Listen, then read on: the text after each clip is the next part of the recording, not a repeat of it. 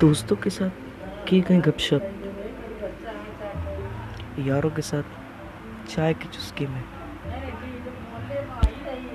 Family के साथ बैठ के उस लूडो गेम में।